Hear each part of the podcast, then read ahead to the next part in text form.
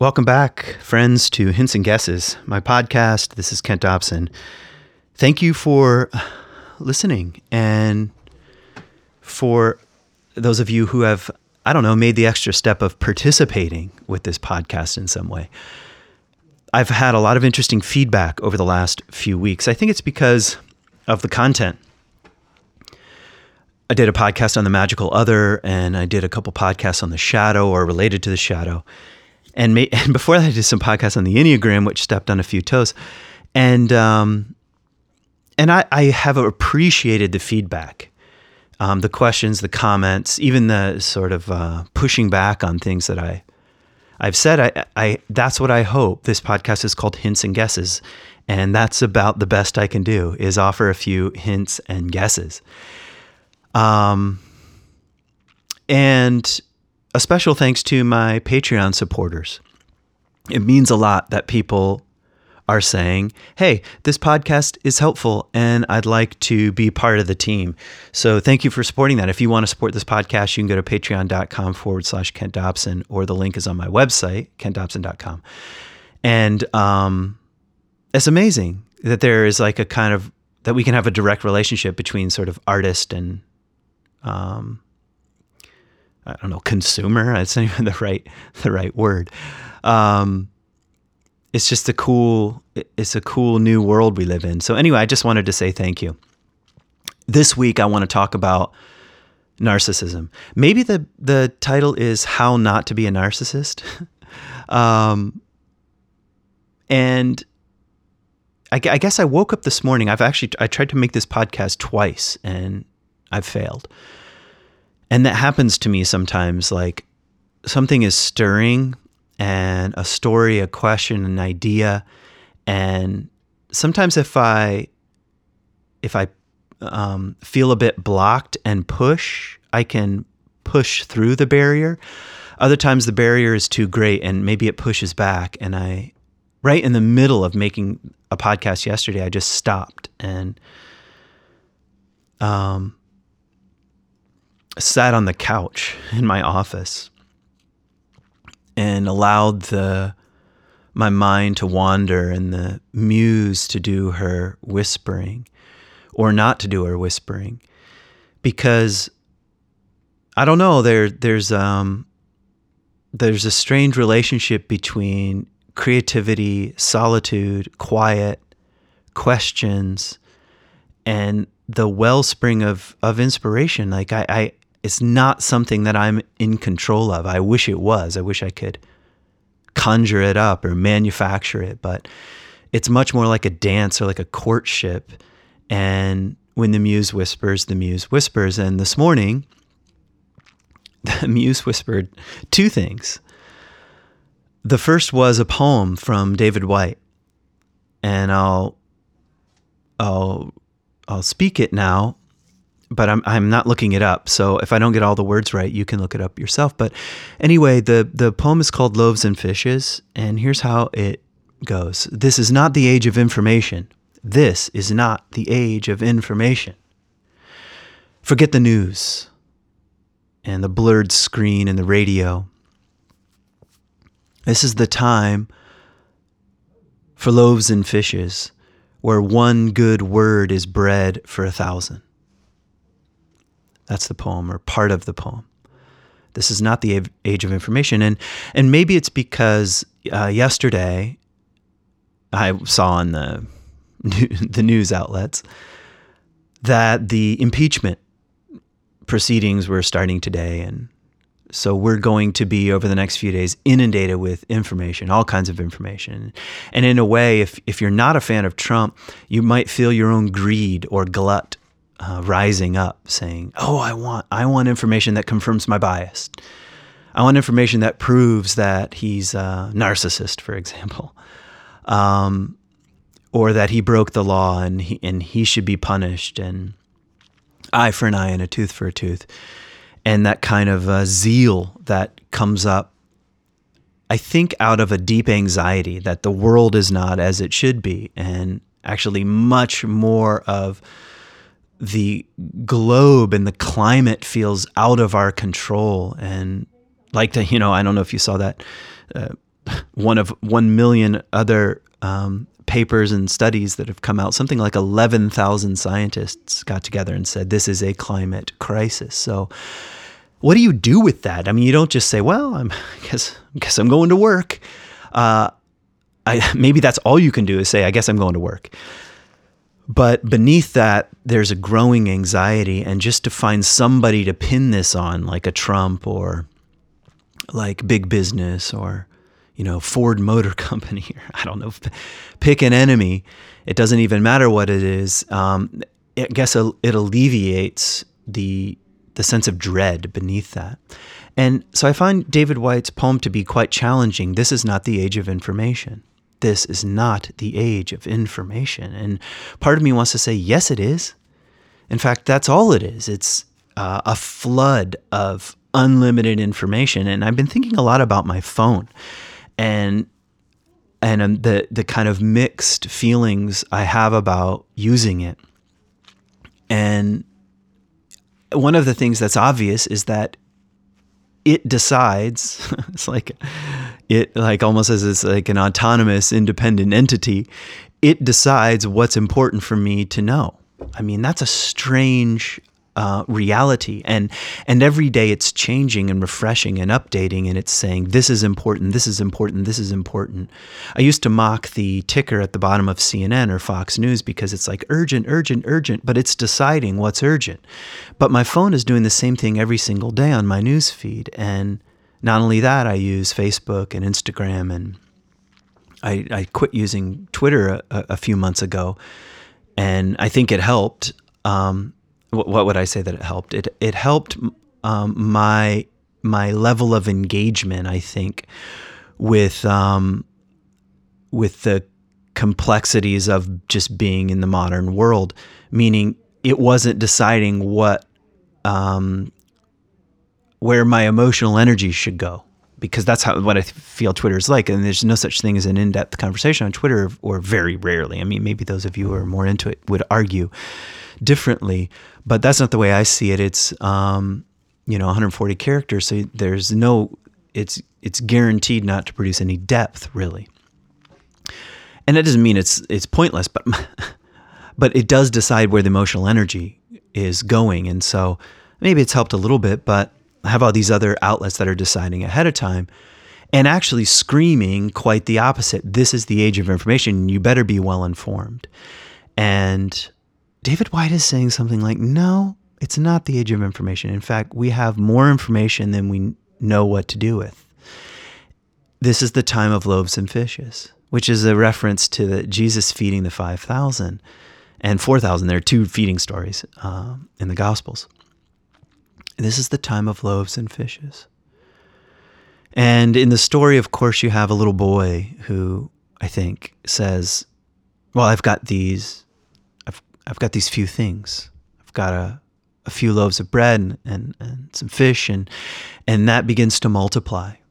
And it's interesting because they just sort of notice that it's multiplied over time. It's not like the the kind of miracle stories. That's what um, Christians might call them in the Gospels. It's it's not quite like that. Oftentimes, it's you know Jesus says, "Get um, take up your mat and walk and we say oh it's a miracle he couldn't walk before now he does but we don't know what's happening it's just it's just noticing the man couldn't walk and now he's walking or we we started off with just a few loaves of bread and and a couple of fish and we're noticing that people are eating so what is happening it's like a it's like really a shifting consciousness and that is also taking place how we don't know almost like we look at the we're just noticing that the world is being fed. And he's saying it's that kind of time where something very small and insignificant, like he says at the end of poem, one good word is bread for a thousand. And, and that is what I'm hungry for. And it's almost like the news feed and the impeachment and the climate news. I mean, it's we're absolutely dying for one good word. And maybe I've used this poem before on the podcast, but that's the thing with um, certain kinds of poems is that they work on us and they work with us and they're um, like a I just had a crow fly, fly by the window in the winter sky here and I'm out in Grand Haven at my office at C3. Um, and that, that kind of raven or crow call in the in the winter um, in the winter air. It's like it reminds us it reminds us of life and death at the same time. For me, with a crow, it's like, and that's like a poem. It's like calling out in the middle of uh, the bustle of uh, of modern contemporary life. It's the crow flies by in a solitude, calling out, and that's like a poem. And um, a couple weeks ago, I was talking at C3. I did a talk on where I used the the narcissist myth, and that's so it's been floating around in my head now for a while, and and I thought I'll make I'll try to make a podcast on it. Um, and one of the things that I, I found myself saying, I don't know if it was in that talk or in a, in a previous one, is that okay, we live in an age of information, but let's follow the news with a poem.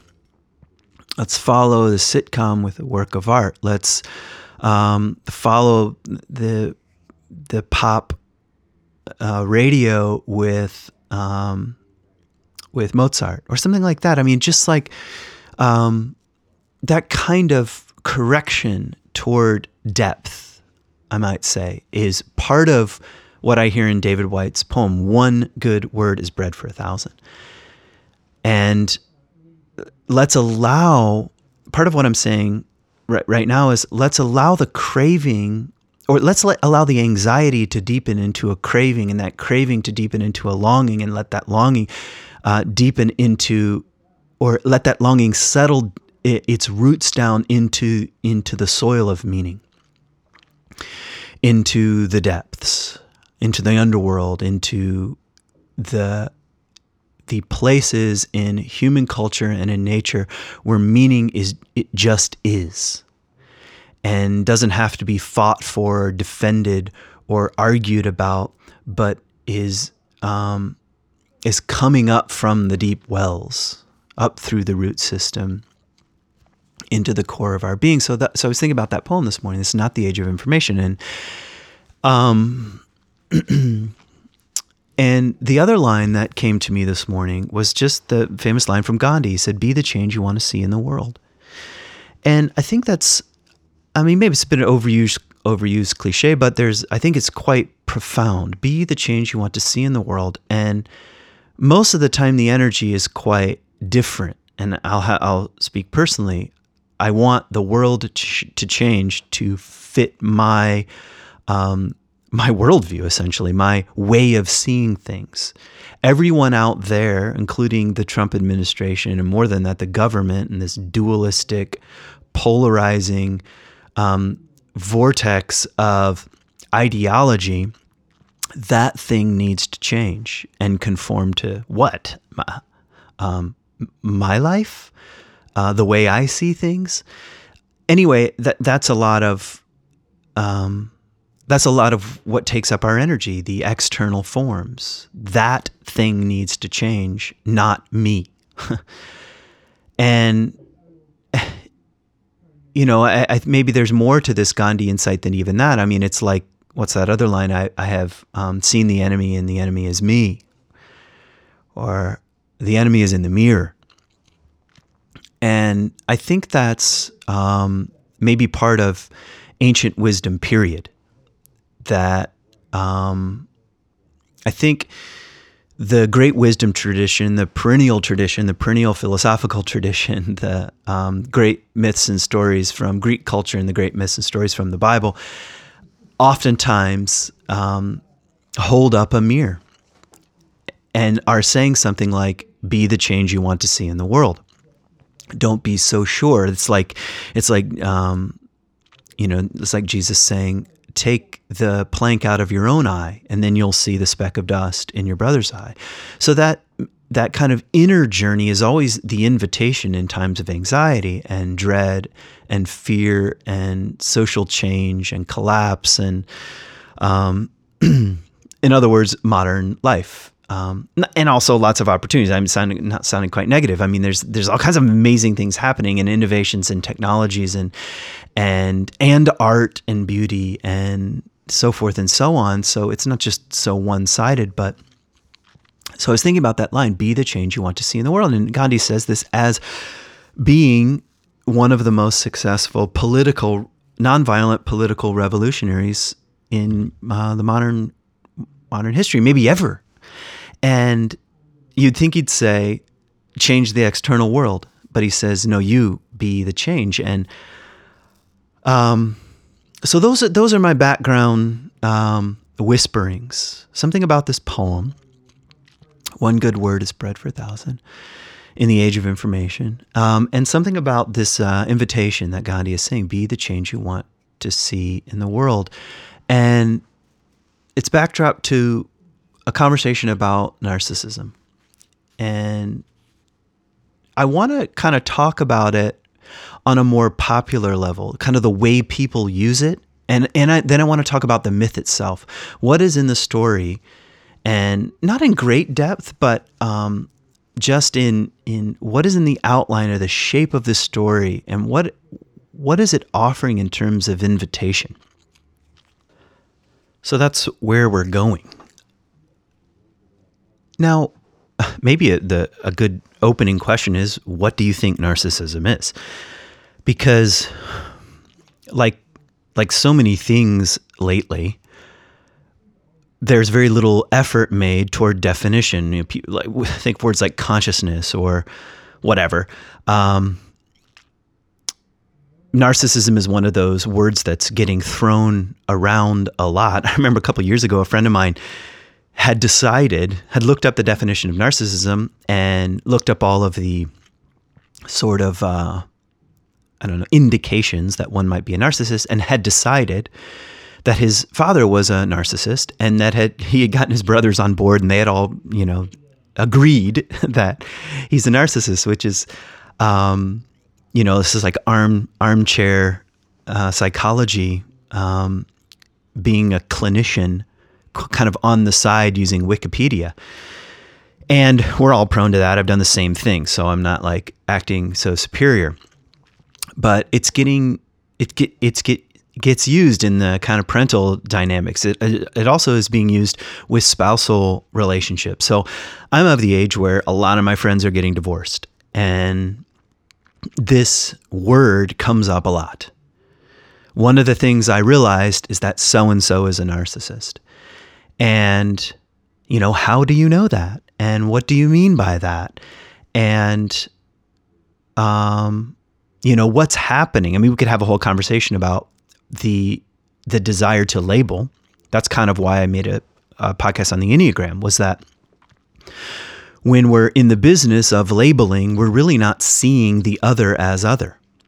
Even if it's true that your spouse or your parent or your boss displays some signs of narcissism. And maybe it's not so important to really drill down to a clinical definition right now. You can look that up on your own. We're just talking about in the popular sense. What's a what's a narcissist? Somebody who um, who is living a relatively self-contained world and a kind of fantasy world.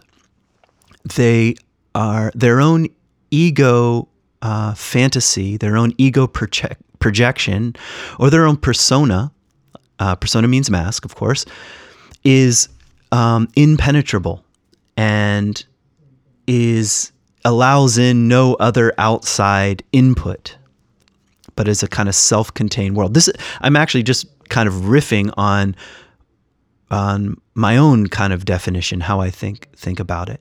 And we would say a narcissist tends to lack empathy, tends to be unable to break out of the self-contained fantasy world that they're living in. And of course, then they manipulate other people and situations to serve that image, to serve the image they have of themselves. And oftentimes, the way we're using narcissism in a popular sense is around ego inflation. Um, and and that's why Trump gets labeled a narcissist because he definitely has some ego inflation, obviously, you know, about his own genius and ability, and and no president in the United States has been healthier than than he has been, and you know all those kind of statements that that are kind of silly in a way, um, definitely expose a kind of of inflation tendency, a kind of ego inflation. Whether it's technically narcissism, we don't know. I mean, I'm not his you know therapist or something like that. Um, but in a popular sense, we might say, yeah, that conforms to these narcissistic tendencies. And um, I might throw in another kind of, because uh, there's an inflation deflation dynamic where the most obvious forms of this self contained world of narcissism is ego inflation. I'm the greatest. It could also be said that a kind of deflation, a minimizing of the personality to an extreme form, um, who am I? Woe is me. Um, being a small, you know, as a mouse, kind of, I don't deserve, is also quite narcissistic as well. It's a self contained um, illusion of the ego. And actually, my smallness is, is a, in a way, feeds that image. And people, I, I use people to manipulate and feed that woe is me um, almost victim kind of mentality. It's a kind of narcissism too. I'm throwing that in just because um, I don't want, I think it is important to say narcissism, loosely speaking, culturally speaking, doesn't just look like ego inflation. It looks like a kind of self worship and a self worship of a certain image that one has that seems pretty solid and impenetrable. And you're pretty sure in a way you know who you are and I was made this way and so forth and so on. Um, anyway, that's kind of the way I think people are using it in a popular sense. And oh, I think what I mean, we could I, we could just add that Freud is the one that he wasn't the pr- first person to use the word narcissism, by the way, but he did have a paper or a book where that is all about um, his definition and extension of narcissism, coming from the myth of Narcissus. And here's where I'd like to dive into the myth just a little bit, the story of the myth. So, what Freud was interested in was the single image of Narcissus as a young man staring into a pool, um, a pristine pool of water and seeing back his own reflection, but not knowing this is what's so interesting not knowing it's his own reflection and falling in love. So the the um, I think that that's an important direction that then psychology took more broadly around the definition of narcissism. It's self love. It's falling in love with an image of yourself. That's why where I think the the myth is so powerful in that single image. But Freud didn't talk about the the whole myth, and I'm not going to talk about the entire thing right now. But I think it contains a few elements that are definitely worth pointing out because back to my title of the of the podcast, "How Not to Be a Narcissist." What I'm saying is that we all have a narcissistic pull, a tendency, an aim, and certain things in life can correct that or disrupt that or break that. Um, and certain things in life can can build that up and and create buffers around it so that nothing shatters this kind of image. I think it's important to say if you want less narcissism in the world, be the change you want to see in the world. You have to deal with your own. And um, and maybe there's one more thing I would point out before I tell you a little bit more about the myth, and and this comes from Ken Wilber. If I haven't said it on this podcast, I'm I'm sure I have because I just I can't help I repeat myself from time to time, and I've definitely said it at C3. I I love this image from Ken Wilber. He says the modern era, especially modern Western culture, which is not exclusively American, but Western culture in, in general is stuck in a cul de sac, which is a lovely image in and of itself. It's that suburban image, the cookie cutter um, house image, where again, other people have decided what is popular and beautiful and and efficient and and contains a kind of social hierarchy of of identity and meaning. The bigger the cookie cutter cul-de-sac, the more influential you are, the closer you are to the God of our era, which is fame. So, um, fame and maybe economic or material possession. So he says, We live in a cul de sac, and the, in the cul de sac is narcissism and nihilism. And first, a, word, a brief word on nihilism, meaning nil, nothing, meaninglessness. And I don't know, well, I should just speak personally. I am regularly in whatever corner of the cul-de-sac. I know it's round, cul-de-sac. um, is the uh, is the nihilistic one. I find myself there a lot. I can easily go down the rabbit hole of nihilism, especially when it comes to climate news. And and I've done a lot of reading around climate science and articles and and I have to be honest, Facebook reposts and posts and reposts that confirm my bias, but often um, lead me to a pretty nihilistic place. Um, not only is there no point, I'm not sure that there's any meaning in the universe. We are random particles bumping into one another, and consciousness is a kind of, of curse. You know, that's a pretty dark place to go, but it's in the water. That's why Ken Wilber is saying the cul-de-sac is nihilistic. And on the other, maybe um, side of this round object, the cul-de-sac, is narcissism. Widespread, affirmed cultural narcissism. I did it my way, my feed, the iPod, the iPhone. Uh, very little conversation, even around, um, I don't know, cultural sacrifice, community concern, um, community service, like old fashioned words in a narcissistic culture are really, really in the backseat. Um, and it's much more about my way and my rights and and is very dualistic. And any and, and actually in a very narcissistic kind of culture anything that does not conform to my way is the enemy and is the problem and should be sent away or punished or killed or or um, marginalized or demonized or you know if it's re- religious sense tormented by god for all eternity. You know that's i and and maybe just a brief word on religion. Even the idea of of personal salvation has a kind of narcissistic side to it. And that was much of the world that I grew up in. Do you know for sure that if you were to die right now, you would go to heaven? And I prayed a prayer and I accepted Jesus as my personal savior. This was all language that that was part of my childhood and part of the Baptist world that I grew up in. And um, and of course, I'm not totally against it. You can read my book, uh, Bitten by a Camel. I have mixed feelings, like we all do, about the world that we grew up in. It fed me well and also um, was a goad th- that kicked me out of the nest, I guess. Um, but anyway, in any case, my main point was um, it's pretty narcissistic. It's personal salvation. Um, we used to say, if uh, if you were the only person on earth, Jesus would still need to die for your sins. God, what a narcissistic world! Like what a um, talk about a high view of yourself. I mean, give me a break.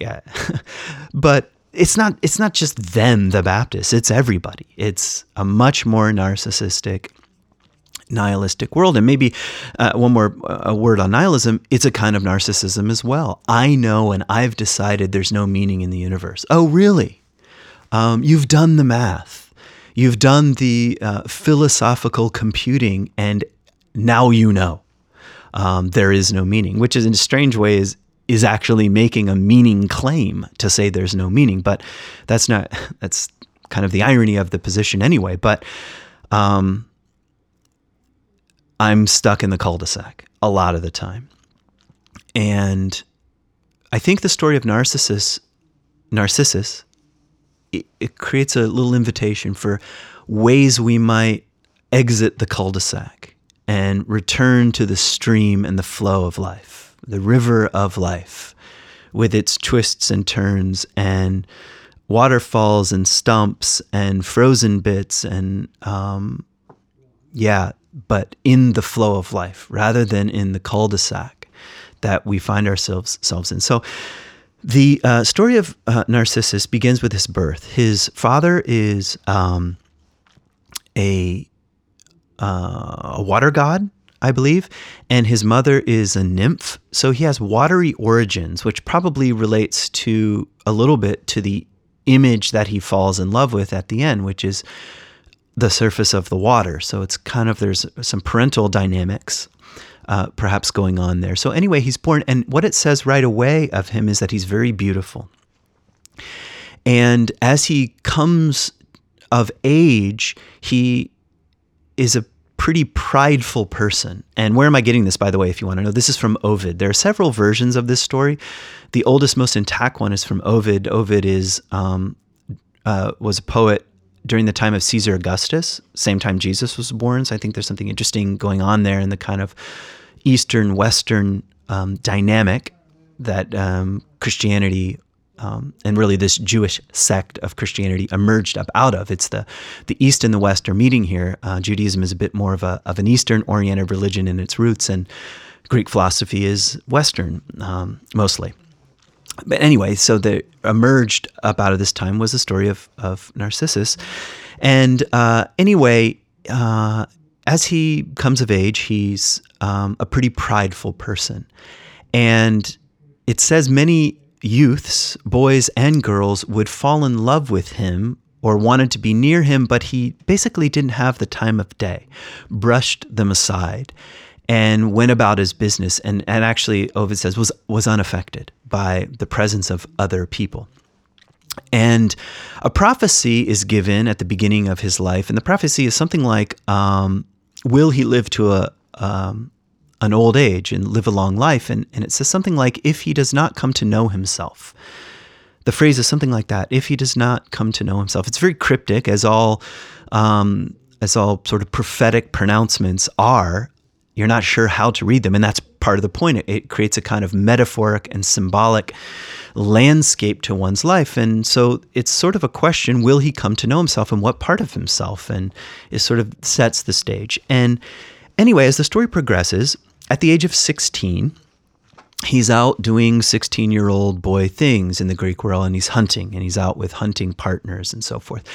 And one particular nymph named Echo falls in love with Narcissus and begins to follow him around at a distance, not making herself known, but following him and really burning with passion for his beauty and his maybe his confidence and and in this image and something's arising within her but but echo is also under a kind of curse in a way and is unable has yet to find her her voice her true voice isn't unable to speak and she can only repeat back what she hears that hence the, her name echo and anyway, one day Narcissus is separated from his hunting partner, so he's alone, and he cries out, um, "Is anybody here?" And he hears back from the woods the word "here." And it, it, begins this really lovely and kind of sad dance between Narcissus and Echo, where Narcissus keeps repeating different phrases and she repeats back. Sometimes just the final word, sometimes a whole line. And they go back and forth. Uh, and her burning with passion and love for Narcissus, and, and Narcissus just hearing back an echo of his own words. And um, and finally, she has the courage to come out of hiding. And she does and goes to reach her arms around Narcissus as if this um, the dance of romantic fantasy here was reciprocal for Echo. It's not, she realizes. And Narcissus says, Away from me, you will never have me. You'll never get in, is basically his response. And she, he completely cuts her off. And she's torn to shreds on the heart level and wanders around in caves and is heartbroken and, and eventually ends up drying up, turning to bone, and that bone turns into stone. And you can still hear her in the canyons, you know, like shouting out your own name, Kent, and hearing back from the stone canyon walls, Kent. You know, that's the that's the remnants of echo uh, in the in this natural phenomenon.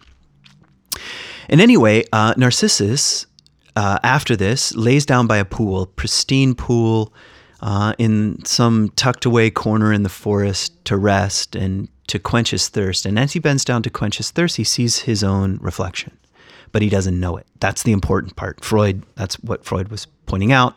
Um, and also that's in the story. He doesn't know it's him. And he begins to fall in love with his eyes and his hair and, and his beauty and his form and his cheeks. And, and, and he's, he tries to bend down and kiss his own reflection only to have it dissipate, reaches out with his hands only to have it dissipate. And this, um, the same kind of burning passion that Echo had for Narcissus, he has for himself, but it's just in the image of himself. And eventually, in complete frustration, he begins to fall into despair and beat his chest and and is saying things like, "I would rather die than be separated um, from this from this being that is that is my true love, and I, I want to die at one spirit with this with this being, not knowing, of course, it's his own reflection, and and that kind of and he begins to waste away just like echo until eventually he withers and and the nymphs and other beings of the forest and I, maybe even echo i don't know. I, I, I, can't remember the exact details eventually comes near the pool only to find he's been turned into a flower. And most likely the flower is the daffodil with the white petals one of the first flowers of spring in the yellow center the narcissus flower and um, maybe and then and of course the natural world then serves as a reminder. Every single uh, spring this beauty that comes up out of the darkness of the winter is so fleeting. And it returns um, back to the ground almost uh, just within a week or so of it emerging from the forest floor. I love the idea that myths and stories are in conversation with the natural world. I mean it's like I mean, it's just amazing the human imagination and the human imagination around storytelling, finding because meaning is already built into the natural order of things, but just playing with stories and myths and symbols and and flowers and canyon walls, and and trying to tell stories that that provoke and and help us grow up. So let's let's kind of riff on the story a bit. What's this story is about? It's about being an adolescent. And adolescence is the age where we don't know who we are. And and we're trying to find out who we are. It's that dual pull of I need others to tell me who I am. In other words, that's the pull to fit in, and I need to find my own authenticity. Bill Plotkin, in his uh, book um, Nature and the Human Soul, uh, talks about adolescence like this that, that dual pull for authenticity and social acceptance. That's his word. Authent, authenticity and social acceptance. And it's a fiery time to be alive. And it's the time of life when we are most likely to be trying on personas and masks and personalities and clothing. Like when I switched from, I don't know, dressing like a soccer player to wearing um, grunge clothing and like uh, I was trying to think of uh, thermal underwear and and shorts. That was like a thing for a while. Thermal underwear, shorts, and a flannel, an unbuttoned flannel, and um, you know that was that was my sixteen uh, year old self. You know who is that person? I still wear flannel, by the way. That was my authentic self. Um, but you but that that I that craving of where do I fit in? And, and it's also the age where we're most likely to begin to fall in love with ourselves both in terms of inflation or deflation. The inflated image we have of ourselves or the deflated image we have of ourselves begin to stare in the mirror um, stare in the reflection. And it's probably the time of life honestly when we're most likely to look in the mirror. And I, I actually noticed, I'm going to sound like super holy and I don't mean it this way, but in, in college, I had this idea that for one semester, I was not going to look in the mirror. And uh, it was actually really challenging getting out of the shower. And you wouldn't believe how, how many mirrors are just like around in public spaces. It was a stupid experiment and it didn't go so well. But I, I was trying to shed the, I think maybe what was happening, I was trying to shed this idea that um, that my own reflection is the thing that I needed to focus on. You know, I guess that that is part of being that age. Who am I?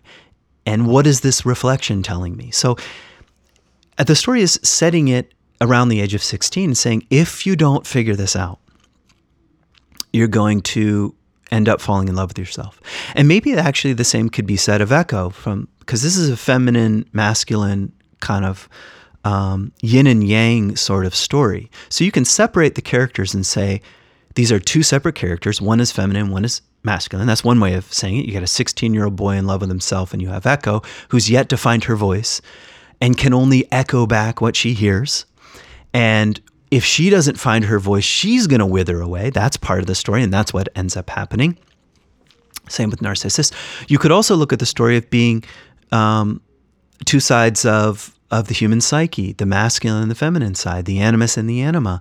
And what's happening is, let's take Narcissus as a 16 year old boy. If he does not con- come in contact with his own inner feminine, with um, with his anima, we might say in Jungian terms, but with the sacred side of the feminine, allowing the other within and perhaps the other without too, to penetrate his worldview, then he's going to be only one sided. And that one sidedness is going to, to end in kind of self inflated love, but that self inflated love is really around a certain persona or mask or image or reflection, and he's going to wither away and die he won't grow, he won't live a long life. He won't become a wise person. He'll die in his own ignorance. So, getting in contact with your feminine side, we might say, or if you want to reverse it, getting in, in contact with the masculine side is part of adolescence, but it's tricky business and it's not guaranteed. And it's the time of life maybe where we're we're most invested in our external images. And the thing about this reality is that in a narcissistic world or in the cul-de-sac of narcissism and nihilism is that our elders are not very present or they're hidden in the shadows right now. We don't have stories like the Narcissus story saying, you have got to grow up, otherwise you're going to die. We actually have extended adolescence and called it adulthood. We've called it maturity. And material possession and fame and self image have become the gods that we are worshiping. And in other words, we've allowed Narcissus, his God, 16 year old self to be the pinnacle of maturity in our culture. So we don't have the we don't have very many corrective images or measures uh, coming in to kneecap this tendency. And the, but the story is trying to pro- to provoke that. It's trying to say, be the change you want to be, be the change you want to see in the world. You have got to grow up. You have got to allow, and maybe this is what the biggest invitation of the story is saying something like this: We are all prone to fall in love with our own self image. And the thing that's going to help us the most make it to adulthood and maybe even to elderhood is if that self image is cracked. And that's kind of the sad thing about the Narcissus story because every time he goes to kiss the image, it dissipates. And we would say there's a window of opportunity. But he doesn't take it. He remains still until that image reforms. Ah, it's back. Okay. So, all these opportunities, what we might call suffering, when your own self image is cracked. And here are ways your own self image is cracked. You, your um, partner challenges you on something. The person you fell in love with, it's not reciprocated. Um, you are issued divorce papers out of the blue. You get fired at your job for doing the right thing. Um, or whatever your my dad uh, was diagnosed with ALS. He's a nice guy, you know, and he just tried to live a nice, good Christian life and was funny and was relatively ethical and moral and a pretty good father. And of course, we all have hangups with the fathers, and more could be said about that. But that's not fair. You know, that's the cracking of the way things should be, and even of my own persona. How the world looks through my mask. It's crack.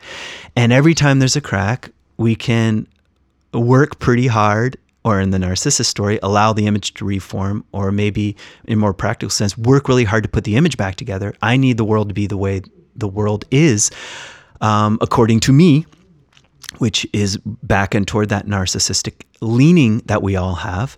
Um, we try to patch the world back together again. But what I'm saying is that the cracks are the opportunity. And that's what the story is saying. The cracks are the opportunity. And I think there's something else that's going on here in this story that has particular relevance for my phone and your phone. And that is that Facebook, along with Instagram and Twitter and, and now even our news feeds, are being called an echo chamber. They're echoing back what we think we want, what the algorithms think we want to hear. So if we don't like Trump, we're going to get negative stories about Trump. If we do like Trump, we're going to get positive stories about Trump. Who's deciding? Well, the algorithms are deciding. They are actually doing exactly what Echo is saying. They're re- the news feed is repeating back to you the very last line you just said. And every time you repost and um, like and affirm, you you are participating in the echo chamber and your worldview is being echoed back to you. Um, and your likes and dislikes are coming back to you. What you buy is coming back to you. I mean, is it not getting creepy? You know, I feel like my phone is listening and it probably is. You know, I'll be interested in some random ski glove and then the next day it appears on my Instagram feed. Like, what the hell? Who, what is going on? The echo chamber, you know?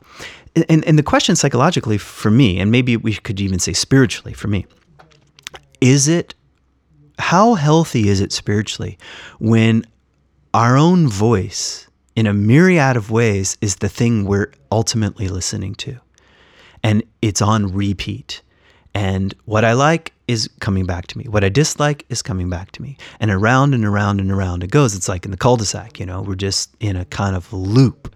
What breaks that? Well, not very much from when it comes to popular culture. And I think the story is saying only encounter with other. And this comes back to my magical podcast. Um, magical pod. That, that's awesome. My podcast on the magical other, now known as the magical podcast. Um, only radical contact with the other as other breaks the spell of the magical fantasy. And the same could be said with our own tendency toward narcissism. Only radical contact with the other as other breaks the narcissistic gaze. We are prone to fall in love with the image we have of ourselves. What breaks it? Any kind of real radical contact with the other as other. That could be your spouse, that could be your child, um, that could be a tree in the forest. Uh, that could be an encounter with a, a, a flyby crow in your window. Um, that could be the moon in the moon last night, and in all it was. I think it was a full moon last night. And the night before, it was just the way it lit up the snow lit um, uh, forest where I happen to live, where my house happens to sit. This kind of like it just like a sudden flash of the world as radical other uh, breaks the narcissistic gaze and kneecaps our tendency to fall in love with with ourselves and our worldview and our way of being. And the question is something like, what if we lived with that kind of humility? What um, what if you didn't allow your phone to decide what's worth your time and your emotional energy and what you're interested in or not? You didn't hand that over. Um, to, the echo chamber, I guess, to hear your own voice uh, just again and again and again until you're sick to death of it. You know, what does it look like to move about in the world with greater openness to the radicalness of any other? And I think the same could be said about your inner landscape, which is why I wanted to make a podcast on the Enneagram. So much of um, contemporary spirituality is about categorizing and limiting who we think we are. Um, that's the negative side, the downside. I am a four. I am an I, uh, uh, an ENFP. Um, I am a whatever, so forth and so on. which oftentimes serves to prop up the persona, not always. Um, in fact, that's probably one of the good things about the Enneagram. Good Enneagram teachers will tell you if this does not embarrass you, it's probably not true, which is another way of saying when you're really beginning to encounter the underworld of who you are, it's embarrassing. So, more of that, we might say. Um, but my main point is uh, continuing to allow. Uh, allow yourself to be a mystery to yourself is the path. to look in the mirror and say something like, I don't know who this person is. And to to examine your um, your uh, fantasies and your shortcomings and um, the complexity of your decisions and your motivations. I mean, the Enneagram, in fact, is often about motivations, but motivations are very mixed. And when you begin to peer into that complexity, wow, I'm a mystery even to myself, breaks the narcissistic gaze. And that is a kind of radical internal encounter. And dreams are often that for me. This is one of the reasons why a lot of the work that I've been um, submitting myself to and also engaged in has been around dreams because dreams do not play by those rules. Dreams do not play by the by the narcissistic uh, persona. In fact, you have a dream ego that is is not even in control inside the dreams. And you have your waking ego, which can't decide at all ahead of time. Here are the five things I'd like to dream about tonight. In fact, every time you go to sleep and enter into the dream state, you are wandering around in terrain that breaks the narcissistic gaze. So, working with dreams and allowing dreams to work on you and to engage with the characters and scenarios and imagery and emotional landscape. And I don't want to go into tremendous detail about how dreams work, but or how dreams work on us, but they do break the narcissistic gaze. I thought I knew who I was. And even in my dreams, I thought I knew what was going to happen. And I've decided this, this, and this are the very things that are often frustrated in, in an actual dream scenario. So it's almost like the psyche um, wants, is cooperating with us to break the narcissistic gaze. So maybe what I'm saying, I'll try to land the plane here, is that we need more and more radical encounters with other. The natural world, other human beings, the forest, the natural world, the any kind of radical, radical means rooted, rooted encounter with the other as other breaks the narcissistic gaze. And I think we have some responsibility to if you want to grow up spiritually, I suppose you don't have to take responsibility, but if you want to grow up spiritually, to uh, fight the tide of narcissism and nihilism in our culture, and that's not that that's not an easy thing, and to fight the pull of ideological entrenchment and fight the pull of categorizing and labeling everybody and everything and identifying with those categories and labels in with everybody and everything. And um, to open ourselves up to the to radical encounter of the uh, of the other as other which um, I don't know to do that is to be the change you that we wish to see in the world. I mean, if more people were moving about with a kind of humility and openness to the other as other, to radical encounter with the other as other, um, to really see, uh, and then then thus creates a world of compassion, empathy, sight, vision. Um, uh, it's life giving. It's life oriented. It's uh, nurturing and m- more holistic and all the things that all of us really crave for, I think I'd say. So I feel like um, enough has been said just to stir the pot. That's my intention, hints and guesses. And to just muse and mull on the story of Narcissus and Echo. Maybe you heard something. Maybe you heard one word. That's bread for a thousand. Let's end with uh, David Whyte's poem. This is not the age of information. This is not the age of information. Forget the news and the blurred screen and the radio. This is not the age of information. Forget the news and the radio and the blurred screen. This is the time for loaves and fishes. People are hungry. There's the line. People are hungry, and one good word is bread for a thousand.